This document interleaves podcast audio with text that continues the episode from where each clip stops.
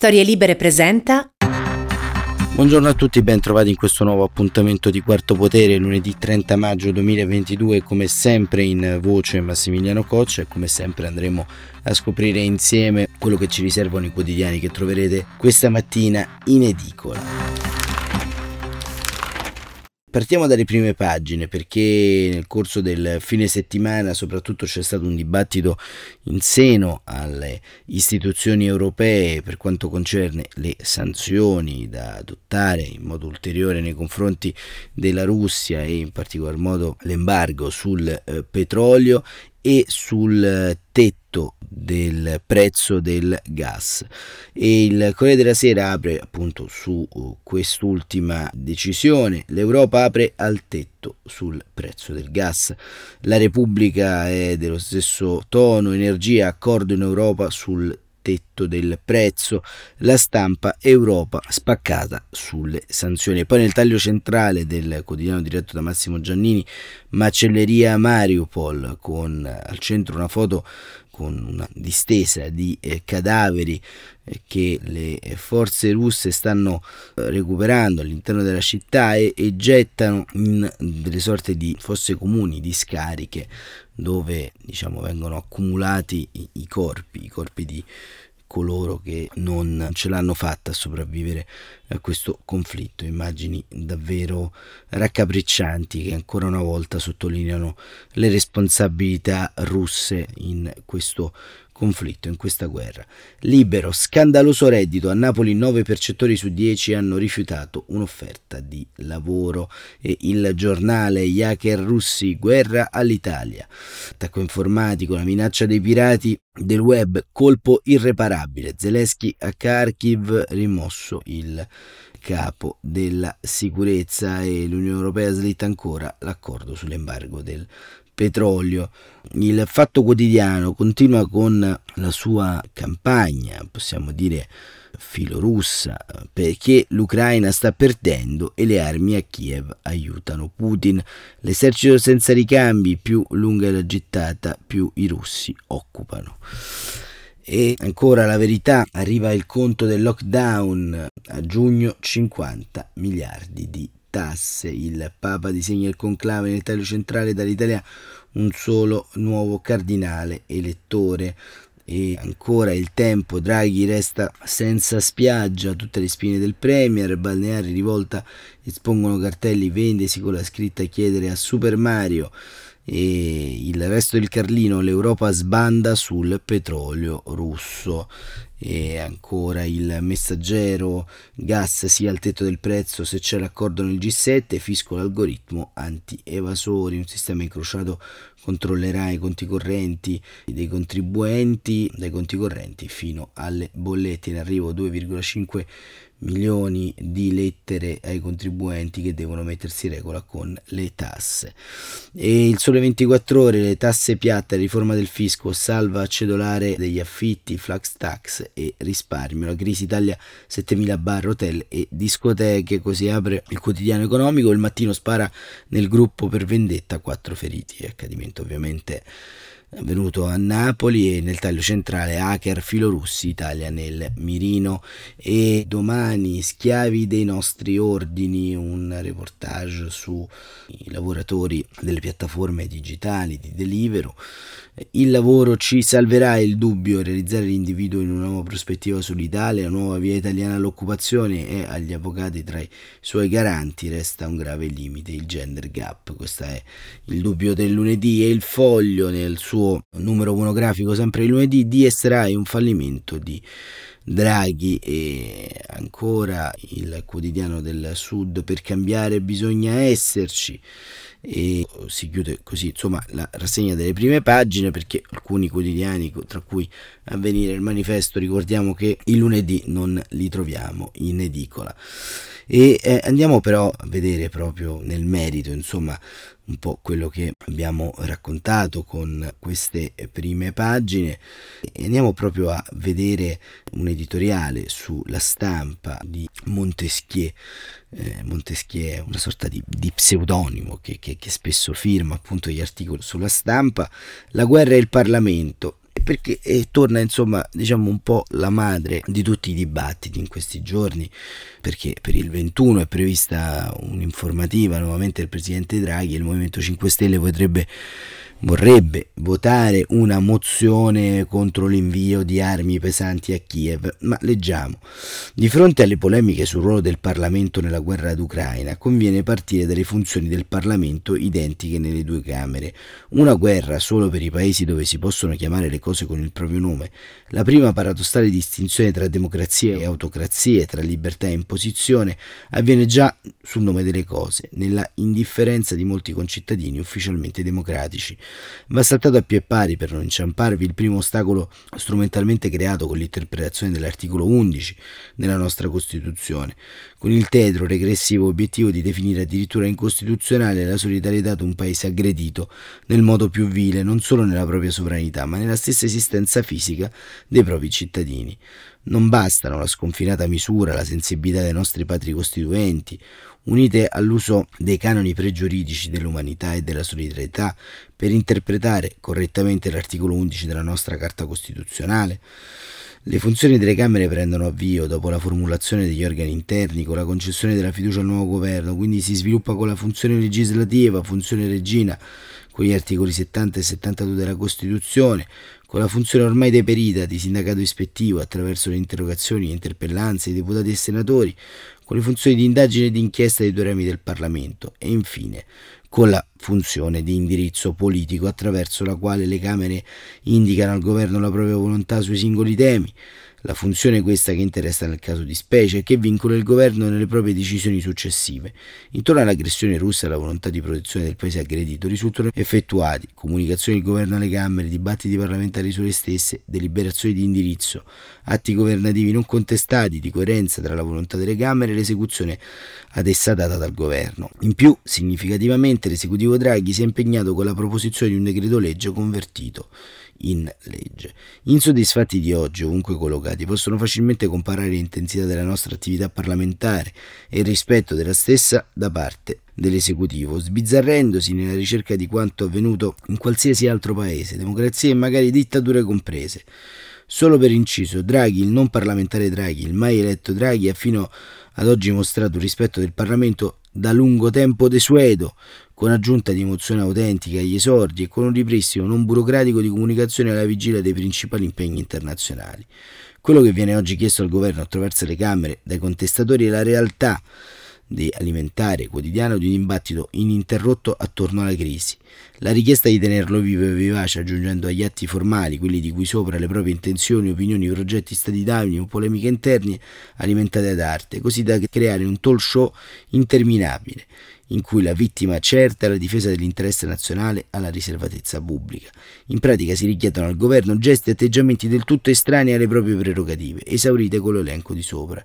Di positivo in questa vicenda rimane un insospettato interesse diffuso, almeno all'apparenza, alla vitalità del Parlamento rispetto alle sue funzioni, l'occasione perfetta per indicare agli esigenti parlamentaristi di oggi il tema su cui pienamente sfogare il proprio attaccamento alle Camere, proprio in relazione alla prima funzione, quella legislativa, che la Costituzione mantiene integralmente all'interno delle competenze di organi parlamentari di entrambe le Camere, assemblee, commissioni, comitati più o meno ristretti e singoli parlamentari con il governo animatore fondamentale, ma il terreno di gioco è quello delle Camere, senza che siano previste invasioni di campo, invece da decenni a questa parte si consente ai governi, da parte di generazioni presidenti di entrambe le Camere, di interrompere a proprio arbitrio questo processo, con l'invio alle Camere stesse di testi di un solo articolo, quindi di mostruose dimensioni chiamati maxi emendamenti, e consentendo agli organi parlamentari il solo voto sugli stessi, con il che si chiude la partita voto nemmeno sul merito, che consentirebbe di capire come la pensano deputati e senatori, ma di mera conferma della fiducia al governo. La violazione dell'articolo 72 della Costituzione, che prevede l'esame tassativo dell'articolo in tutte le sue fasi e plateali, con tante altre conseguenze sulle prerogative delle Camere, dei parlamentari, sul sistema, ma anche sulla qualità della nostra legislazione, che ne risulta devastata. ne escono leggi non conoscibili e comp- non comprensibili ai cittadini, per i quali dovrebbe vigere l'obbligo di conoscenza delle leggi a pena di conseguenze anche gravi. Un bel lavoro per chi ha energia da dedicare alla nostra democrazia. E così Montesquieu sulla stampa, questo articolo interessante dal titolo La guerra del Parlamento, ci porta un po' all'interno del dibattito italiano, ma al tempo stesso eh, ci eh, eleva un po' da questa situazione di stallo e di stasi, ricordandoci e raccontandoci quali sono poi dei problemi, delle eh, sporcature, delle spigolature sostanzialmente che abbiamo visto nel corso di questi mesi, di questi anni, intorno alla funzione rappresentante delle Camere e fa comprendere quanto poi siano strumentali le polemiche di questi giorni, di questi costituzionalisti improvvisati, di questi uomini e donne al servizio non si sa di quale arcaica ragione, che vogliono in qualche modo a tutti i costi piegare in modo complottista, così come fanno su tanti altri argomenti, la propria idea della Costituzione al proprio convincimento personale.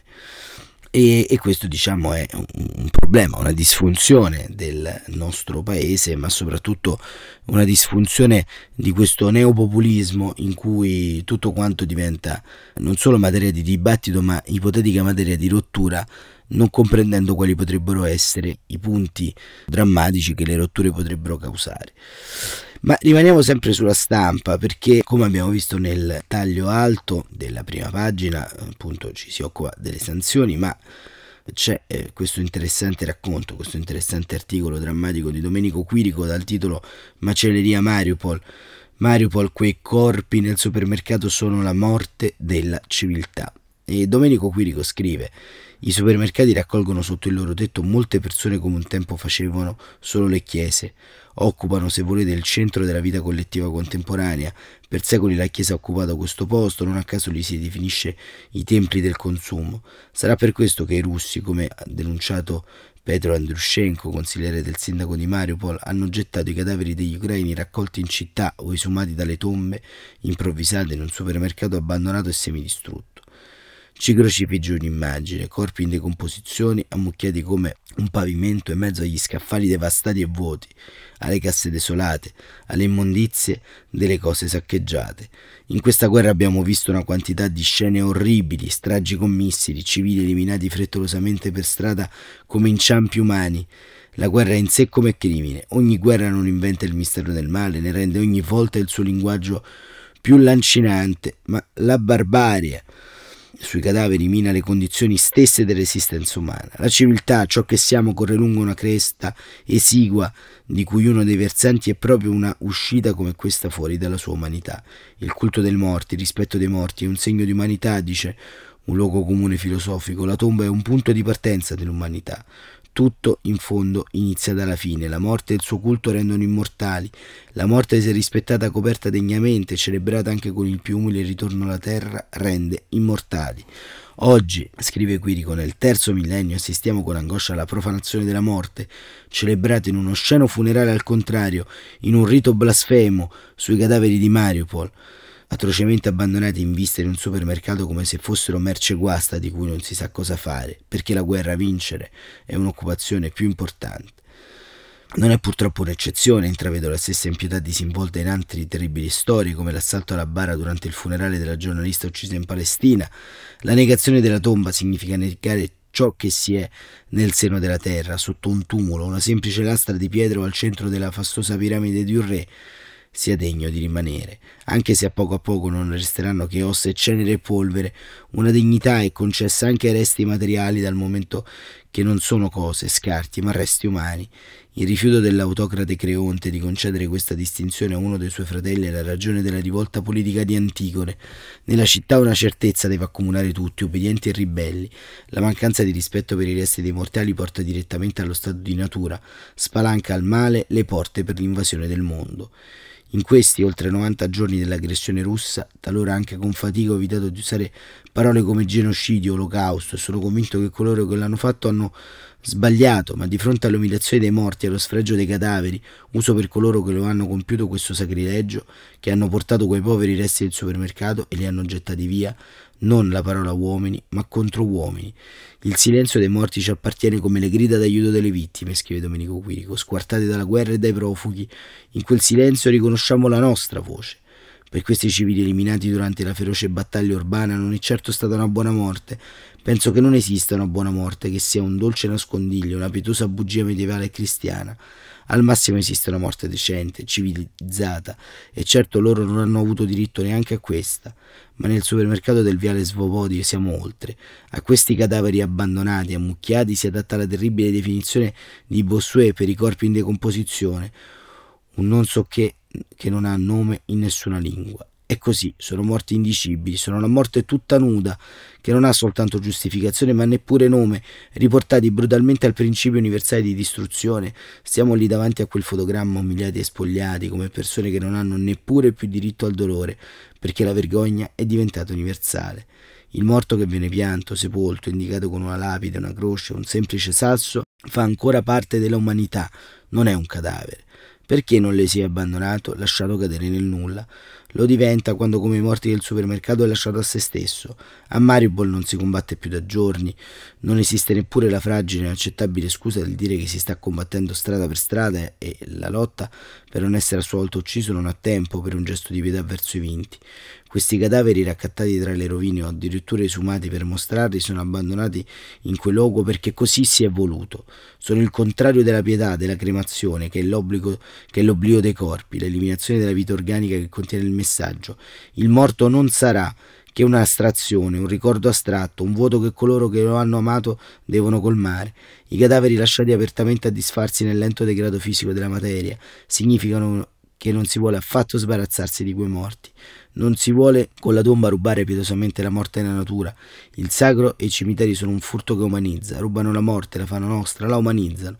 È la profanazione totalitaria che afferra persino un nemico ucciso. È lo stesso meccanismo che portò nel 1793, l'anno del terrore, spinse la rabbia rivoluzionaria a profanare le tombe della cattedrale di Saint-Denis, sfasciandole con mazze e piccone, a compiere un regicidio anche contro i morti, scoperchiandone la polvere, desacralizzandola e poi gettandola nella Senna. I russi, conclude Quirico, hanno violato la morte dei, dei morti ucraini esibendola. Con questa profanazione sfrenata al tempo delle composizioni appartengono alla stessa canaglia che vuole abolire la storia, ai fanatici del tabula rasa, anche dei corpi dei nemici uccisi. I loro morti non hanno neppure il diritto di morire. E questo articolo di Domenico Quirico molto intenso, molto drammatico sostanzialmente, non solo nei temi ma anche nella prospettiva filosofica, ci dà sostanzialmente l'idea appunto di quello che, che stiamo vivendo, che stiamo vivendo anche da un punto di vista umanistico intorno a questa storia, intorno a queste storie perché è chiaro che questa guerra ci sta cambiando, ci sta modificando e sta modificando anche la nostra percezione politica e sociale della vita e, e dell'interezza stessa delle nostre esistenze. E chiudiamo questa rassegna stampa invece con la notizia, la notizia del giorno, vedremo insomma come si svilupperà nel quadro complessivo di oggi la riporta Giovanni Bianconi sul Corriere della Sera. Hacker, i dati rubati e la minaccia, un colpo irreparabile in Italia. Giovanni Bianconi scrive c'è stato un salto di qualità negli attacchi hacker sferrati di recente contro alcuni siti istituzionali italiani, alle aggressioni impeditive lanciate con il metodo che satura e di fatto paralizza i server impedendo che continui a erogare i servizi, si sono aggiunte quelle intrusive che mirano a rubare i dati. È successo durante le ultime azioni messe in atto nelle scorse settimane insieme al blocco delle reti internet a cui sono collegati i ministeri della difesa, degli esteri, dei beni culturali e dell'istruzione, il Consiglio Superiore della Magistratura e numerose altre strutture comprese alcuni aeroporti. Sono scattate un paio di attività che sospettano gli inquirenti avevano l'obiettivo di esfiltrare informazioni sensibili. In particolare il tentativo è stato fatto con i terminali del Ministero dell'Interno e della Polizia di Stato. Nel secondo caso gli investigatori hanno già accertato e riferito che il sistema ha retto e dunque non c'è stata sottrazione di dati, mentre sul Viminale le verifiche sono ancora in corso per capire se c'è qualcosa e che cosa è stato saccheggiato. La Procura di Roma ha affidato le indagini al Dipartimento Antiterrorismo proprio perché si teme che l'attacco avesse finalità politiche, anche in considerazione della particolare situazione legata alla guerra in Ucraina che ha portato la Russia a dichiarare l'Italia paese ostile e visto che le ultime azioni di disturbo sarebbero proprio di origine russa. Alcuni attacchi sono stati rivendicati dal gruppo Killnet di dichiarata ispirazione putiniana che ha distrutto la propria attività in diverse nazioni dell'alleanza schieratasi a sostegno dell'Ucraina, dalla Germania alla Polonia. Ieri quella stessa sigla del collettivo pirata è tornata a minacciare l'Italia con un messaggio Telegram che annuncia un colpo irriparabile. Per oggi, 30 maggio alle 5 in punto d'incontro d'Italia. Le ultime aggressioni firmate da Killnet erano di tipo di DDoS, acronimo di Distribution of Service, cioè diniego di diffuso di un servizio, un metodo capace di generare un volume di traffico talmente elevato da sovraccaricare e rendere inservibile il sistema preso di mira. Ed erano state considerate un avvertimento all'Italia, ma nell'ultima occasione questo sistema, oltre a bloccare i siti dei ministeri, sarebbe servito a sviare l'attenzione degli attacchi di tipo malware, cioè software malevoli, in grado di infiltrarsi in una rete di servizi per spiare il funzionamento e trafugarne i contenuti. Le caratteristiche degli assalti subiti da, da interno e polizia però hanno consentito agli investigatori informatici individuare le differenze e procedure delle verifiche, in parte rassicuranti ma non ancora concluse per ciò che riguarda i computer del Viminale. Dall'inizio dell'invasione dell'Ucraina si parla di guerra ibrida, non più confinata al teatro del combattimento, scrive Bianconi, ma estese al cyberspazio. Il potrarsi della crisi porta inevitabilmente al rischio che le ostilità coinvolgano infrastrutture che vivono ed assicurano servizi attraverso le attività digitali. L'aggressione subita in passato dal sistema delle ferrovie non è stata ancora decifrata in tutti i suoi effetti e il doppio di tipo di attacco degli ultimi giorni sarebbe un ulteriore passo nella direzione più temuta, dove entrano in azione non solo i pirati filorussi ma anche quelli di Anonymous che si contrappongono a Killnet, sfidati dal messaggio di ieri. Oggi vanno di moda i russi, ha spiegato lo scorso settimana il sottosegretario con delega alla sicurezza Franco Gabrielli, sempre molto attento alla frontiera della cyber security, ma polarizzare la minaccia è sbagliato, il mondo è molto più diversificato e insidioso. La necessità di dotarsi di strutture difensive prescinde dalle minacce contingenti. Il tema non è l'attacco, ma le conseguenze dell'attacco con strutture in grado di reggerlo e altre no. È lì che si conta la resilienza, la capacità di gestire le crisi e i loro possibili effetti. E così Giovanni Bianconi sul Corriere della Sera ci racconta questo ipotetico attacco che dovrebbe venire quest'oggi. Noi ovviamente vi terremo aggiornati anche nel corso della giornata lì dove dovessero sorgere delle emergenze eh, davvero davvero importanti e strutturali così come questa minaccia. Bene, per oggi è davvero tutto, non mi resta altro che augurarvi un buon inizio di settimana, un buon proseguimento di giornata e ringraziarvi ancora per la costante e preziosa attenzione che dedicate ogni giorno a questa rassegna stampa e a storielibere.fm. Grazie ancora e ci sentiamo domani mattina, come sempre, alle 7.45.